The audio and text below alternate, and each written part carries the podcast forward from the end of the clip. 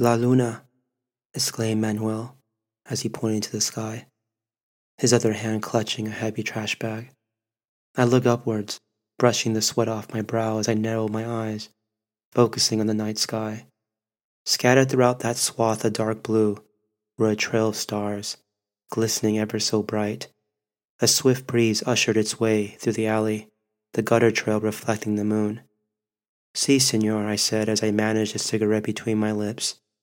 Manuel came over and lit it with his lighter, then proceeded to light his own. We stood there quietly, a pair of beings looking up, staring at that moon, its color yellow, then pale. It seemed to goad me, then befriend me. I exhaled a large plumage of smoke and studied the constellation. I recognized that belt, those three bright stars, the three kings, the three sisters, Alnitak, Alnilam, and Mintaka. Orion's belt. I stare at that sky, maybe a bit too hard.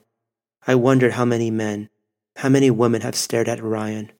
What lives did these people lead? At what moment compelled them to take pause to finally consider Orion's majesty? Manuel was a worker. I was a worker. We were no different. We were the same. La luna. Si, Manuel. Si.